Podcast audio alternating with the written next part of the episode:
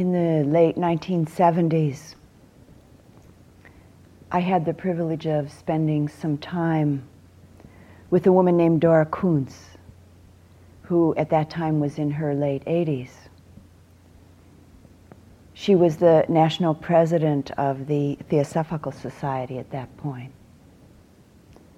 Dora was Austrian and had a, quite an unusual upbringing in Indonesia. She was taught meditation at a very young age. Her parents didn't mind that she missed a meal now and then if she was outside playing somewhere.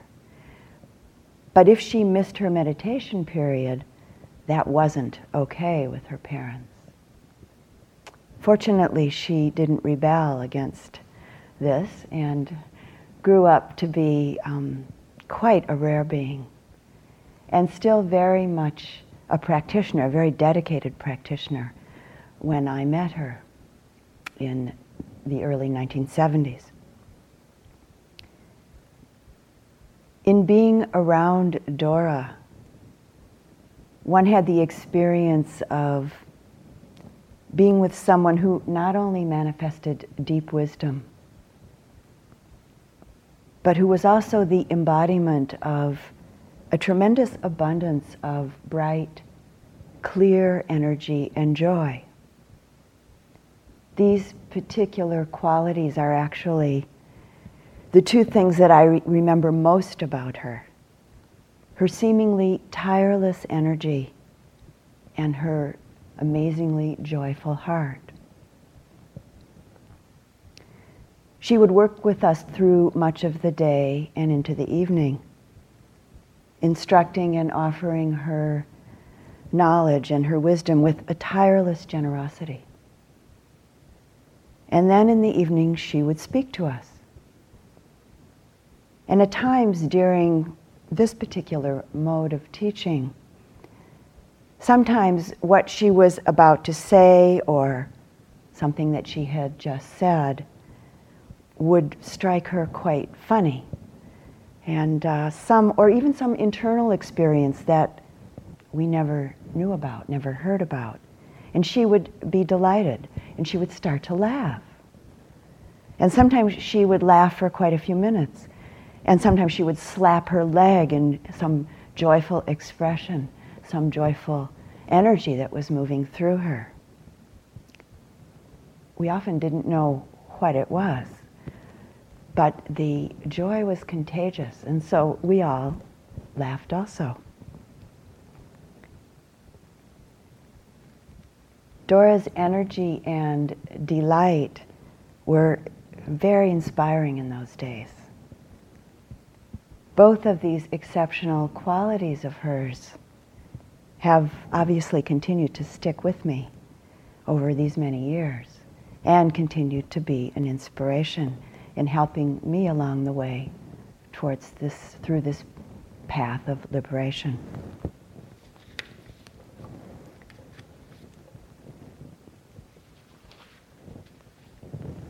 As we've touched these last this last week and a half, as we've touched into the various factors of enlightenment, starting with the first, mindfulness. We attend carefully, wisely, mindfully to an object that has arisen in one of the four foundations or bases of mindfulness the body or the feelings of pleasant, unpleasant, or neutral to the mind objects, to dhammas, to phenomena, to the truths. As our mindfulness becomes steady, we learn to discern the particular and the universal features of an object more and more clearly. And we're more and more able to clearly distinguish between wholesome and unwholesome states of mind, with the ever more subtle distinctions that arise in the process of our practice. The second factor of enlightenment, investigation of states, discernment, is developing and deepening. And with this, our interest and effort and energy is inspired and fired up in a more ongoing way. And with this, the third enlightenment factor is aroused effort, energy. As we continue to apply energy to our practice, to this work of mental purification, a spiritual joy blossoms and grows. The fourth factor of enlightenment joy, delight, happiness, rapture is born. And on it goes. As each subsequent factor arises, those that have already arisen don't disappear, but they remain alongside as an accessory, so to say, with each of the factors developing and maturing in conjunction with each other, eventually and inevitably leading to awakening, leading to enlightenment. This evening we'll explore the fourth and the fifth enlightenment factors joy and tranquility. As we begin to see, to know how it is more and more clearly and more often through mindfulness and investigation, our interest in seeing and knowing sustains and inspires the effort that's needed for practicing. And energy begins to open up. Energy begins to increase and flow more and more freely. And we begin to take or to feel a kind of delight, a gladness, joy, rapture as it's sometimes called, piti in Pali. This factor is often called the happiness factor.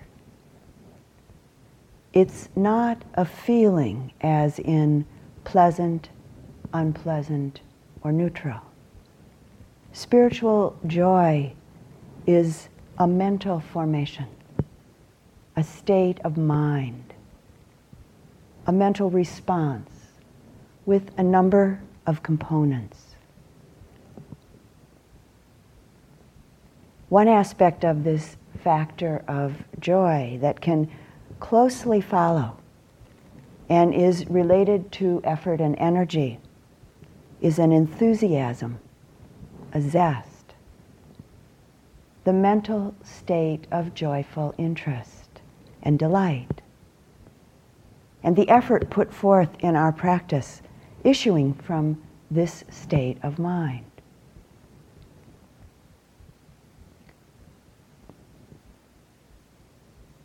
joy, or rapture as it's sometimes called, is bright and buoyant.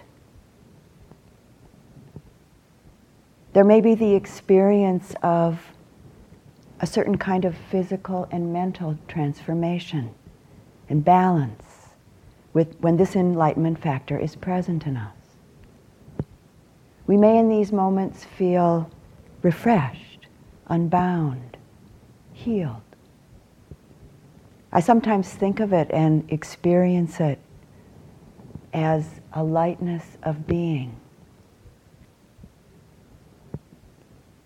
Experientially, this enlightenment factor can circulate through our body and mind like a river, like waves. There may be sensations and mental states of softness, great gentleness, smoothness that we come to know. We may experience light or tingles or vibratory sensations in the body. There can be the experiences of a rippling coolness or simply a very comfortable coolness around the eyes or in the body, or possibly feelings of floating or even flying.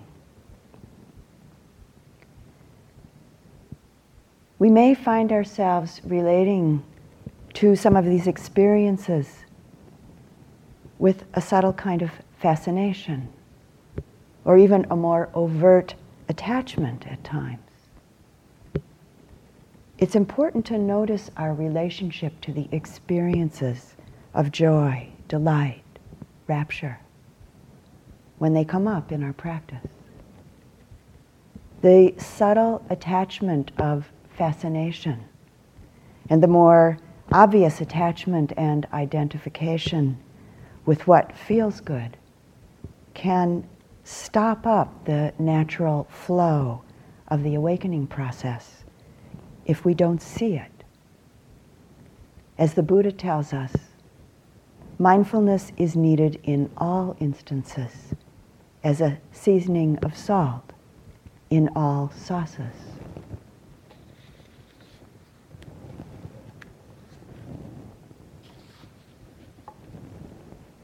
At certain points along the way of our practice, some of these joyful or rapturous, sens- rapturous sensations might become quite strong and may not feel very familiar or even especially comfortable, particularly if we're holding on to some expectations based in what we've heard or what we've experienced up to this point and identified as joy, as rapture.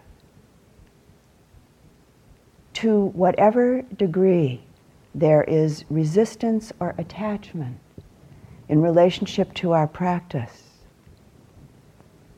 there will be a corresponding degree of suffering. And of course, this translates similarly to the whole of our life. It's the careful and wise attention of mindfulness and investigation that's our greatest protection from anguish and from confusion our greatest protection from suffering. It's this careful and wise attention that keeps the movement of our practice going towards the direction of liberation. One of the great manifestations of joy in our practice is that we may simply feel quite fantastically comfortable and have no desire to get up from our cushion. Instead, there's a zestful, joyful interest supported by mindfulness, investigation, and a balanced energy. To just simply stay put and keep going.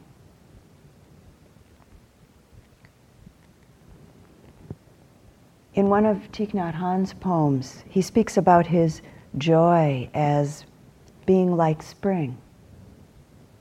So warm it makes the flowers bloom. When this factor is in place, we feel energetically lightened, agile. We feel well in whatever phenomena is presenting itself.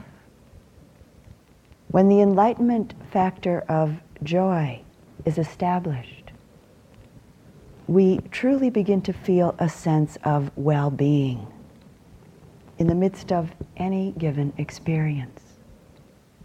Our meditation practice is refreshed with a renewed and renewing energy and inspiration. There's a sense of being imbued with a refreshing lightness of being.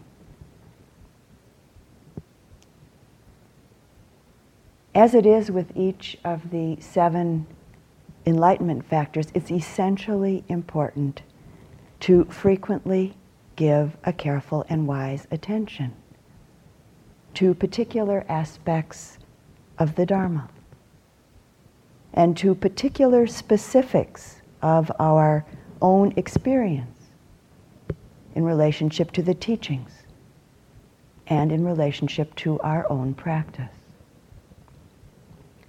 This is what nourishes the arising, development, fulfillment, and perfection of the enlightenment factor of joy. There's a close relationship between confidence and joy. With the momentary or more sustained insight into and the letting go, the abandonment of greed, the attachment, clinging to,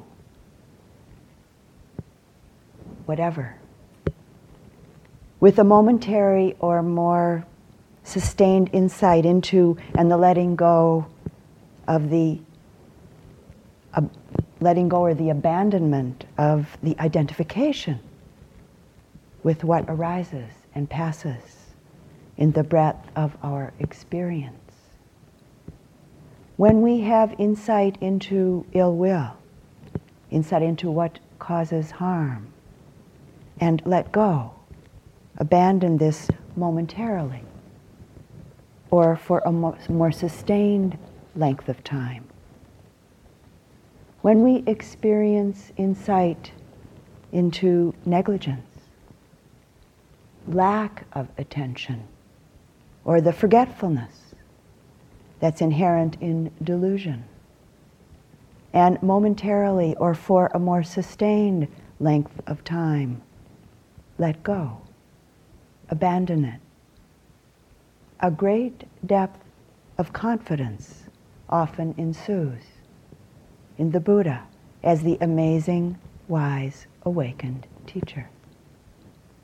A great depth of confidence often arises in the Dharma, the teachings of the Buddha, and their amazing effectiveness. When this has uh, occurred for me, I've also felt a renewed inspiration in relationship to the invitation to take up the teachings, to learn more, to practice and to experience, experience them more and more deeply.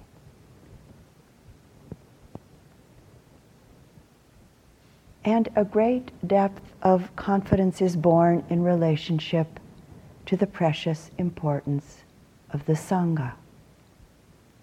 In relationship to the Sangha as it's manifested in, this, in its spread throughout the world over these centuries. Confidence in relationship to those who have and are practicing diligently, deeply, truly, right up to the present moment. To our particular spiritual community, wherever that might be. And to this particular spiritual community, right here, right now.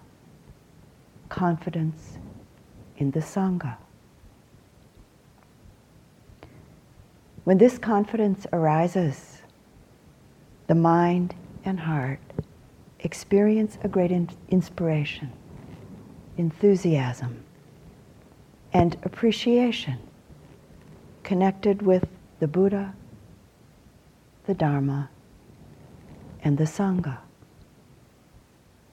With this appreciation, with this gladness, the bliss of joy, the bliss of rapture is born.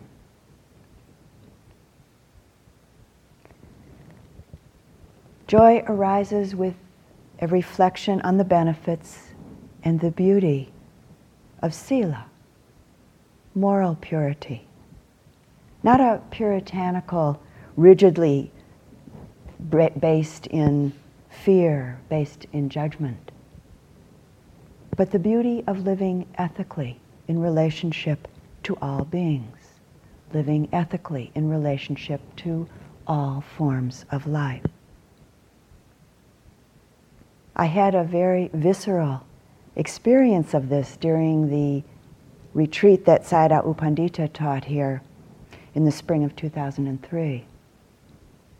Every time I would go into the house where Sayadaw was living and where he did his interviews, I would be struck by the purity and the beauty of the energy of Sila that literally pervaded the space. And every time this happened, my heart would feel like it was filling up. And then it would gently leap for joy. I always looked forward to going into that house.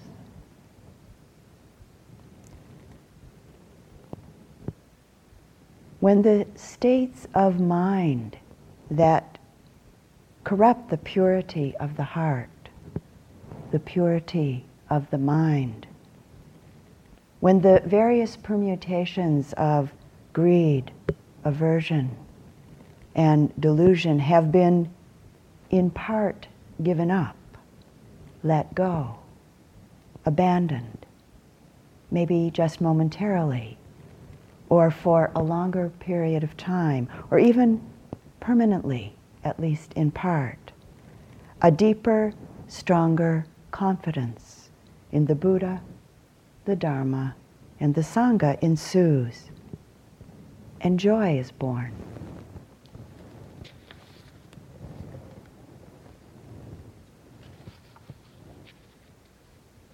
When we directly experience, know ourself as partially purified of unwholesome states of mind, when we directly know ourself as liberated from them, when this is seen, known, gladness is born in us. When gladness is in us, joy, rapture, a happiness is born in us.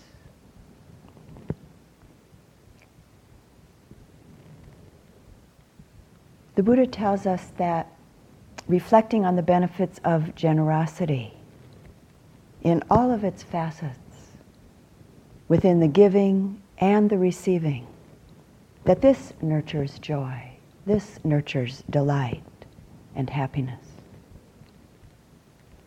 I had a surprising and wonderful experience of this at a particular board meeting of a developing retreat center that I'm involved with.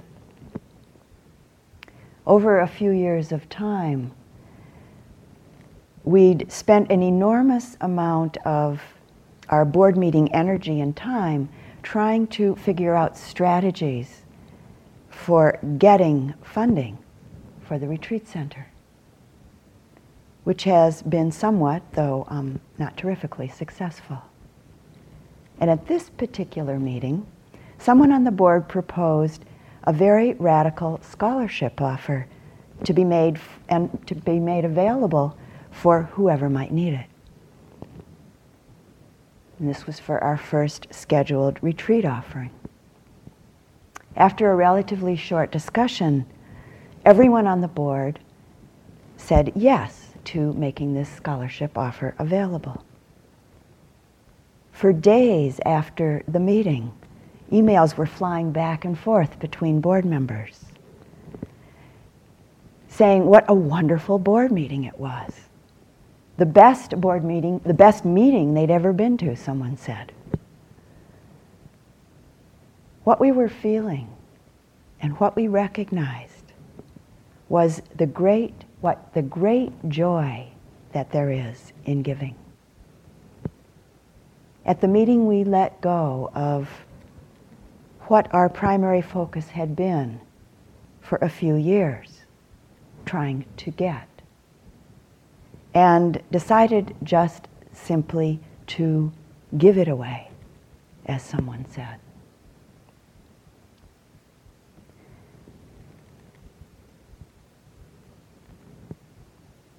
As nutriment for the arising development, fulfillment, and perfection of joy, the Buddha encourages us to reflect on peace to spend time cultivating relationships with gentle and refined people.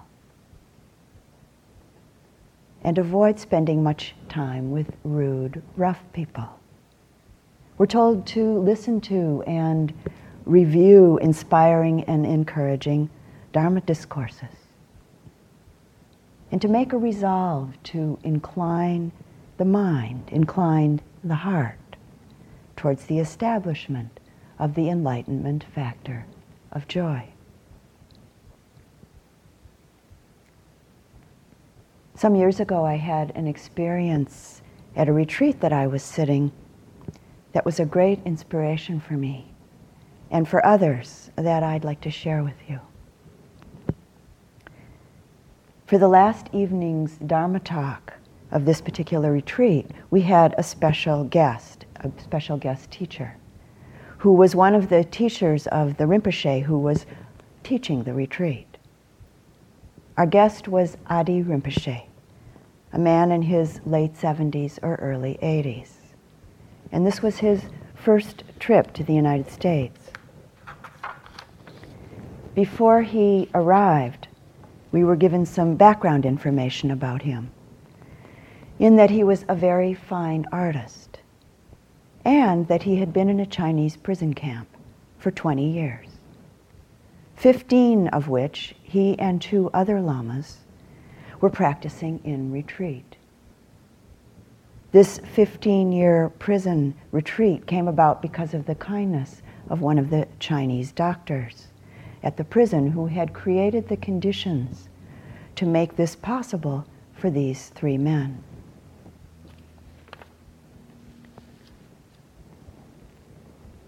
We were told that Adeu Rinpoche was one of the few remaining antique lamas. And so our honored guest came in, came into the meditation hall with his somewhat stiff and bent body. And he was given help climbing up onto his seat and proceeded to give a very, very long and very traditional step by step Dharma talk from the Tibetan perspective. Not a particularly scintillating talk, nor was there even a thread of humor in it. But in its own way, it was interesting enough. There was, though, a particularly scintillating aspect of the evening, and it was Adeu Rinpoche himself. As he spoke, there was an energy, a, a lightness, a suppleness, and an incredible delight in his demeanor that came through very clearly. At times it seemed that he was almost bouncing lightly in his seat. Maybe the closest thing to levitation I've ever seen.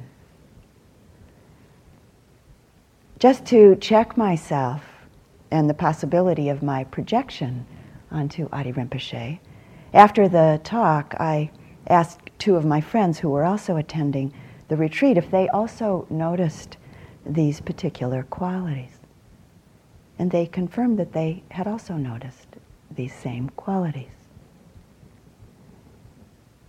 After the retreat finished, there was a fundraising auction um, where calligraphy and paintings that had been done by Adeu Rinpoche were auctioned off.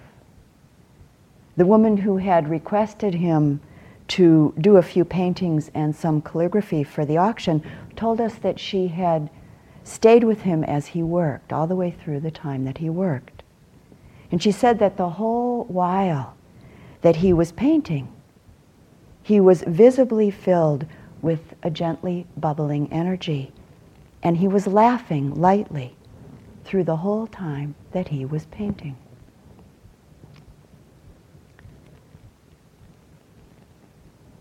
Again, another great inspiration for me and for others. This man who bears the fruit of managing to do deep practice for the majority of the 20 years that he spent in prison, which we can be certain was not a comfortable or easy or supportive situation to practice in.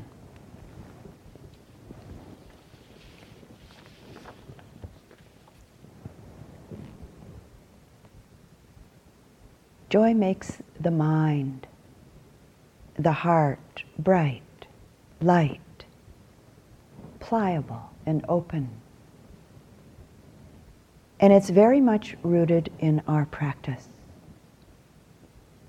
along the way of this journey to awakening. We have countless opportunities to know the joy directly through our own practice. Countless opportunities to take delight in relationship to our practice. The joy of a loving, compassionate heart.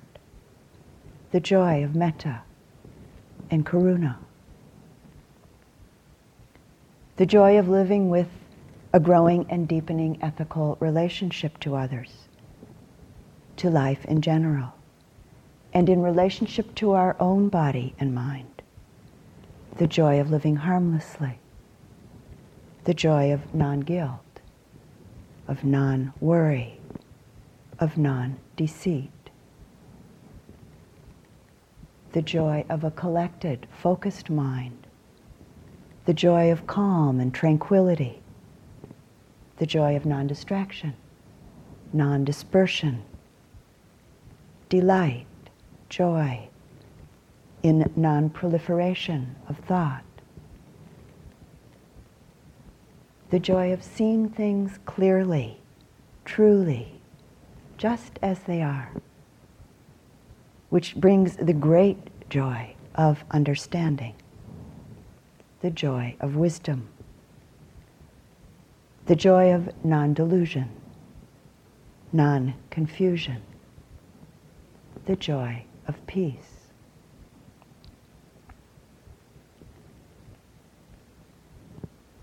This small smile on the face of the Buddha can be a pointer a reminder and an inspiration for us of the underlying ground of joy, the inherent joy in the midst of and along with the compassion and wisdom of the awakened mind, the liberated heart. As a factor of enlightenment, we learn to see and know when joy is present in us and when it's absent. We come to see and know how it arises and how its development comes about.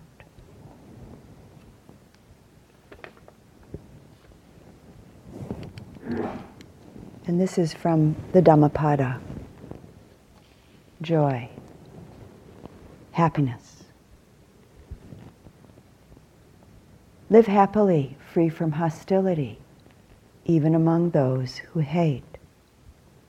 Live joyfully, free from misery and affliction, even among those who are afflicted. Live happily, free from the trouble of busyness, even among those who are busy. Live joyfully, like those who have nothing, feeding on rapture like the shining ones. Winning gives birth to hostility. Losing, one lies down in pain. The calmed lie down in peace, having set winning and losing aside. There's no fire like lust, no evil like hatred, no pain like disharmony, no happiness like the happiness of peace. Greed, the primary sickness. Delusion, the primary pain. Knowing this truth just as it is. Freedom, the primary joy. Health, great good fortune. Contentment, great wealth. Trust, great kinship. Freedom, the greatest happiness. Look within. Taste the nourishment of seclusion, of stillness and calm, freed from fear and attachment, refreshed with the sweet joy of the way. How joyful to see the awakened, always happiness in the company of the wise. Endless grief for those who commune with the fool, as traveling in company with an enemy. Joyful is communion with the awakened, as with a gathering of kin. Follow the awakened, the shining ones, the discerning, the learned, dutiful, loving, integral, and wise. They know how to work and forbear. Follow them as the moon follows the path of the stars.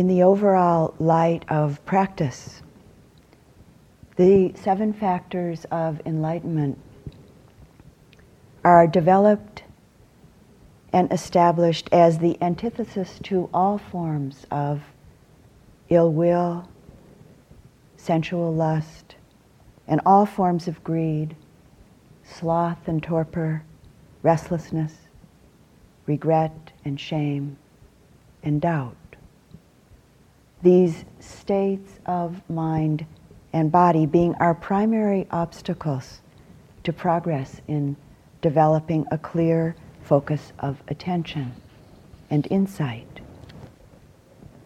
When we buy, when we blindly take up and identify with the so called hindrances, they become hindrances they weaken or can erase understanding and block or close the heart, the mind. We can lose the Dharma. On the other hand, the seven factors of enlightenment, each in their own way, and as they work together, are our greatest asset in leading us along towards understanding and liberation.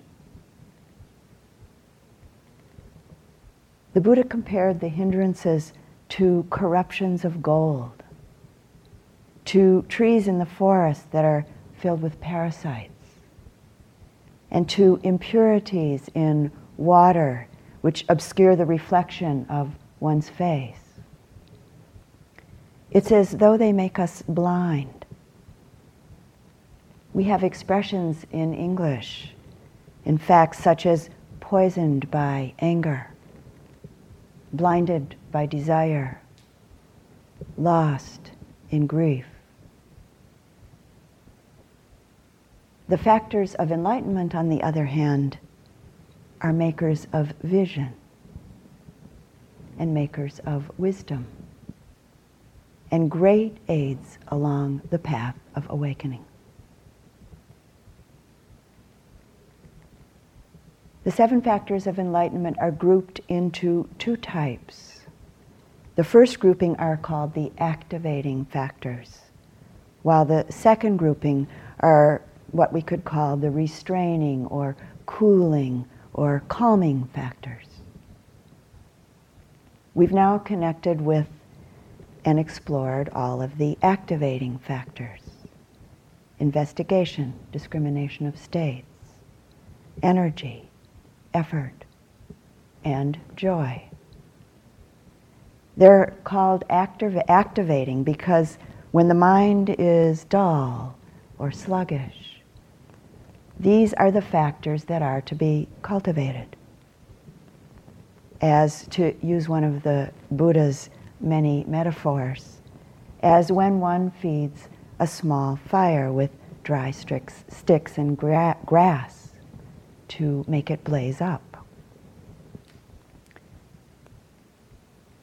The cooling factors are tranquility, concentration, and equanimity. The mindfulness factor doesn't belong in either category, as it's necessary and useful everywhere. And in relationship to the activating and restraining qualities of the other factors, mindfulness is what particularly ensures that they're kept in balance. For the rest of our evening's exploration, we'll look into the first of the calming factors, tranquility, the fifth factor of enlightenment.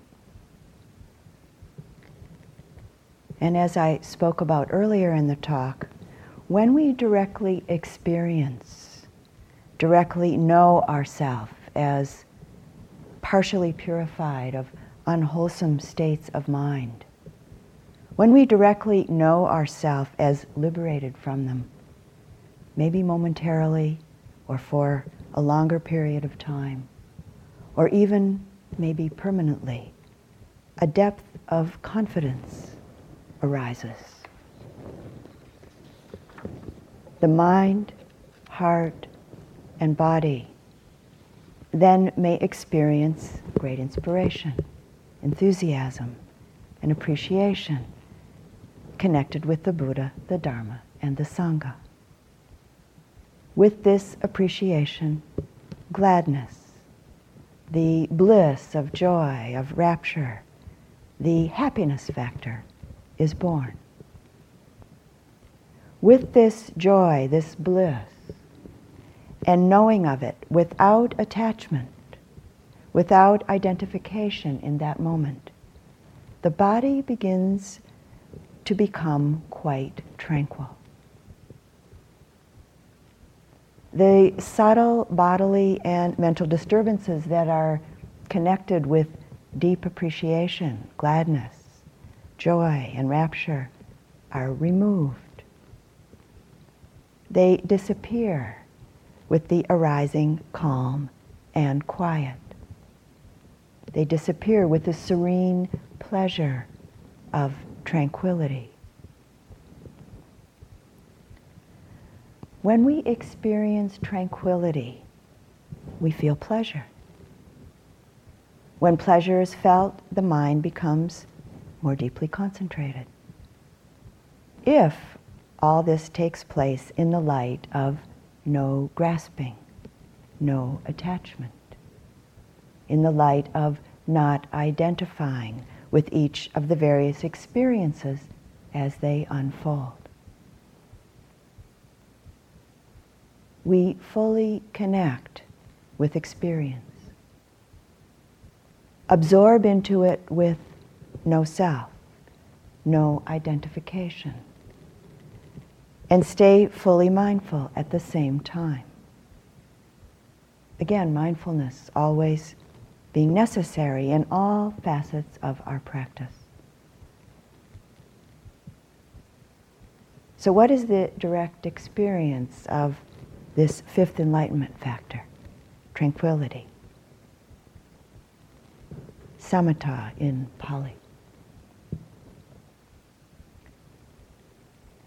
There can be a feeling of composure, a smoothness, a quietness uh, gentleness and stillness within the body, within the mind.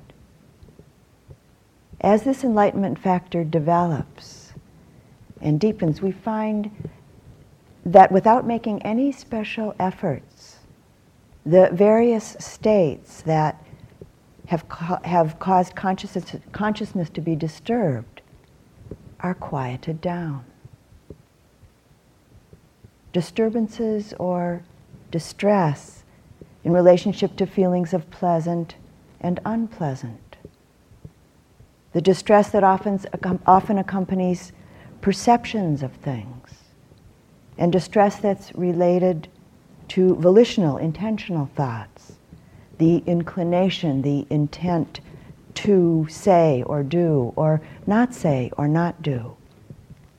These are all quieted, tranquilized with the arising of this factor of enlightenment. The movements of the mind, the movements of the heart towards or away from are stilled. Mental and physical disturbances are cooled out, inactive, when this factor of tranquility is present in us. when this experience of deep calm is present in us.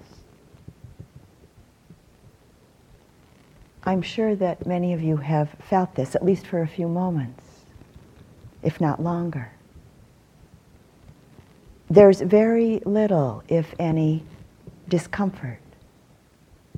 This place, this experience, is sometimes called the heart of easefulness.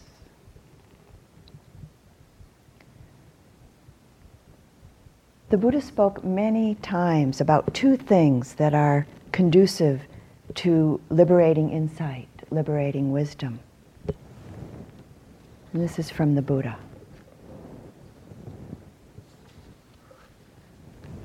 Tranquility and insight. If tranquility is developed, what profit does it bring? The mind is developed. If the mind is developed, what profit does it bring? All lust is abandoned. If insight is developed, what profit does it bring?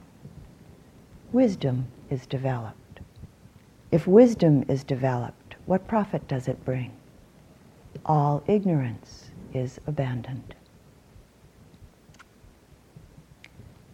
And so we dance back and forth between the development of tranquility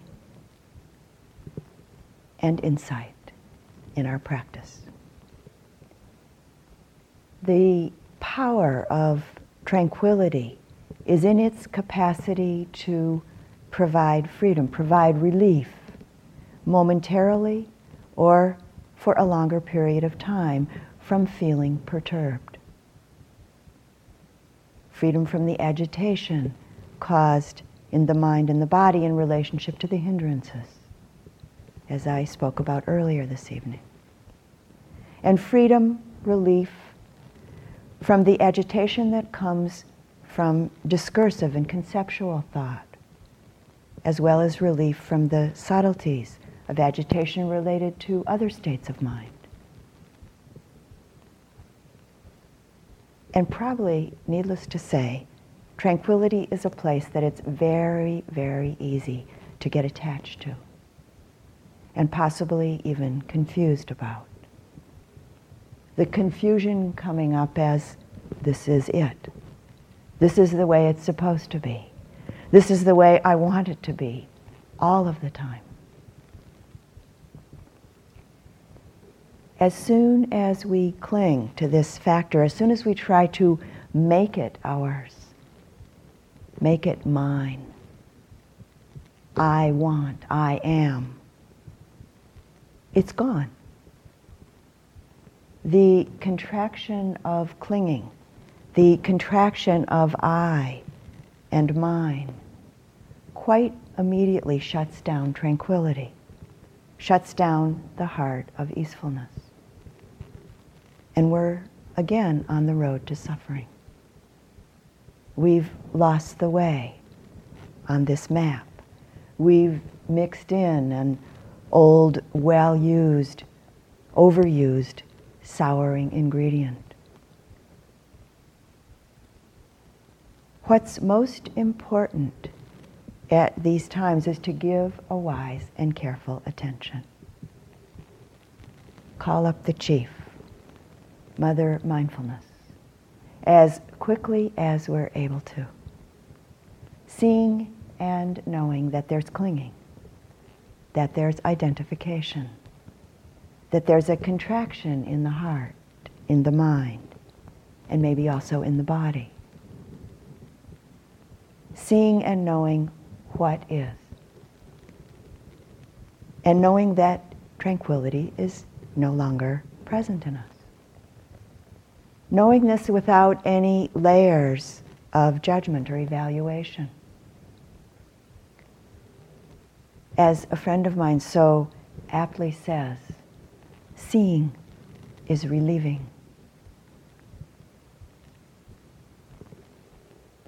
It's been so interesting to me in my own practice when the factor of tranquility blossoms, which of course is very pleasant if the mind, the heart, can just stop there, not even go to I like, which is very quickly and pretty inevitably followed with I want, both of which are subtle contractions. Hard to see, hard to know. If I can be fully present and at the same time mindfully absorbed in the experience of tranquility without any self, then that connection, that purity and openness is what actually allows tranquility to be a factor of enlightenment.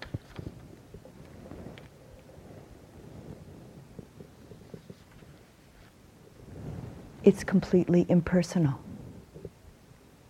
It's a beautiful state, and it's not mine. It's not me. It's not who I am. It's simply one of the tools for traversing the map that leads to liberation. One of the ingredients of the recipe for awakening. In the unfolding of the journey, tranquility creates a readiness for traversing the map to the next place, so to say.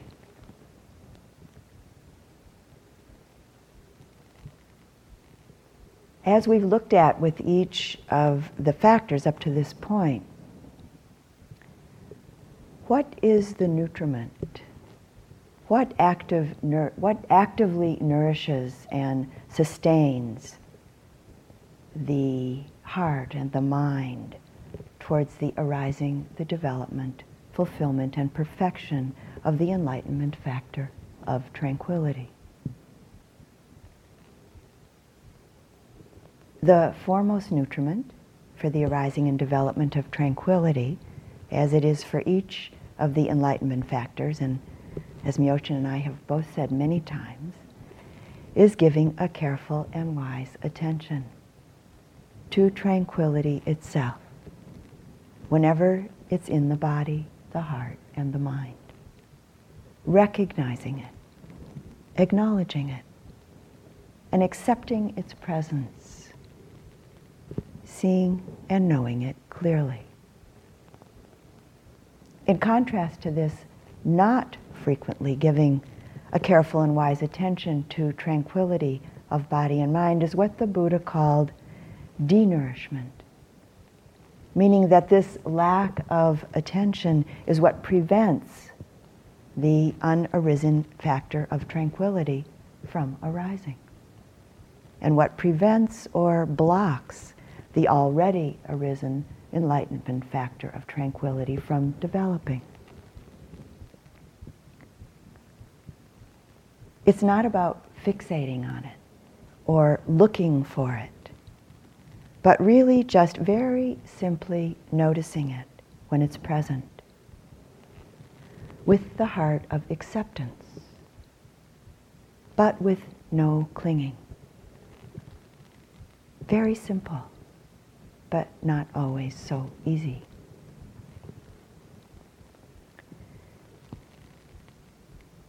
The other conditions that nourish tranquility are nutritious food, a congenial climate, sitting in a pleasant and at the same time appropriately stable position for our practice, keeping to the middle, as it's sometimes called, meaning making an effort towards neutrality in relationship to phenomena. And an important nutriment for this factor for us in relationship to the way we live our life overall and in relationship to cultivating it in our practice is about cultivating spiritual friends really so very important. Cultivating friends who are sustenance, friends who nourish this deep work of awakening. And specifically in relationship to the enlightenment factor of tranquility. To associate with calm people, and not spend a lot of time with restless people, to avoid spending time with violent people.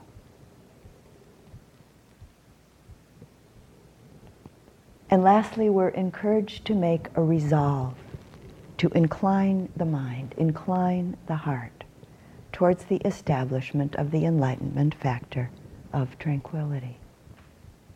And to know when calm, when tranquility is present in us. To know when it's absent from us. To know how this enlightenment factor comes to arise and how its development comes about. When the body, heart, and mind are tranquil, the mind is then prepared for deepened concentration. At this point, the mind, the heart, is very strong. Calm, quiet, is for the purpose, we could say, and is the most immediate cause for concentration to arise, which is what Myoshin will be exploring with you in her next Dharma talk. And so here we sit in this place of seclusion, comfort, and beauty, where our journey towards liberation is deeply respected and fully supported here we sit in this place where all requisites are given, given in order for us to be able to traverse the map that was offered with such great compassion by the Buddha directly out of his own experience. The Buddha tells us that along the way of our practice, the function of the enlightenment factors, as they begin to develop and grow, is as a preparation for the direct unfolding of the stages of insight when these factors are actively eliminating afflictive states of mind. Thus, very clearly then, leading us towards awakening. He spoke about the enlightenment factors at this stage of practice as being vast, exalted, measureless, without ill will. And describe the enlightenment factors as enabling a bhikkhu, enabling a yogi to abandon craving and to penetrate and sunder this mass of greed, hatred, and delusion not penetrated before. When this happens, when one has broken through to the Dharma, as it said. The enlightenment factors become one's absolute, inalienable possessions. And the yogi who has acquired them has obtained the path. Obtained the path that without fail leads to liberation. To whatever degree at this point we have confidence in the Buddha, the Dharma, and the Sangha, and in ourselves in relationship to walking this path, traversing this map. We've somehow stepped onto the road. We're going along, taking it step by step by step. Just as it all began and then unfolded for Siddhartha Gautama throughout his life. It began at one point in its own way for each of us and will continue to unfold in its own way within each of us. The map is ours to learn and traverse carefully, wisely, patiently and with an open heart.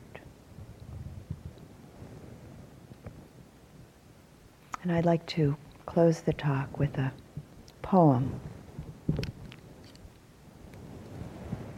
The poem is called Hokusai Says. Some of you may know Hokusai was the Japanese painter who painted the big wave, famous, his most famous painting. Hokusai says, look carefully. He says, pay attention, notice. He says, keep looking, stay curious. He says, there's no end to seeing. He says, look forward to getting old. He says, keep changing. You just get more who you really are. He says, get stuck, accept it, repeat yourself, as long as it's interesting. He says, keep doing what you love. He says, keep praying. He says, every one of us is a child. Every one of us is ancient. Every one of us has a body. He says, every one of us is frightened. He says, every one of us has to find a way to live with fear. He says, everything is alive shells, buildings, people, fish, mountains, trees. Wood is alive. Water is alive. Everything has its own life. Everything lives inside us. He says, live with the world inside you. It doesn't matter if you draw or write books. It doesn't matter if you saw wood or catch fish. It doesn't matter if you sit at home and stare at the ants on your veranda or the shadows of the trees and the grasses in your garden. It matters that you care. It matters that you feel. It matters that you notice. It matters that life lives through you. Contentment is life living through you. Joy is life living through you. Satisfaction and strength is life living through you. Peace is life living through you. He says, don't be afraid. Don't be afraid. Look, feel. Let life take you by the hand. Let life live through you. And let's just sit for a moment.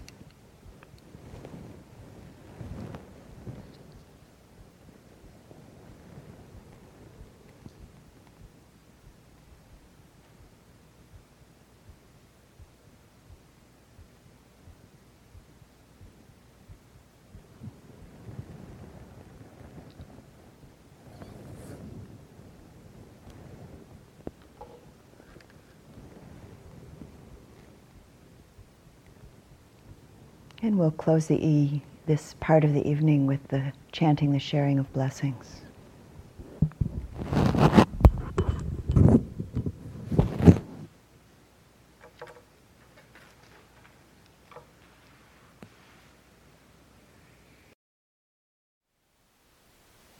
Thank you for listening. To learn how you can support the teachers and Dharma Seed, please visit dharmaseed.org slash donate.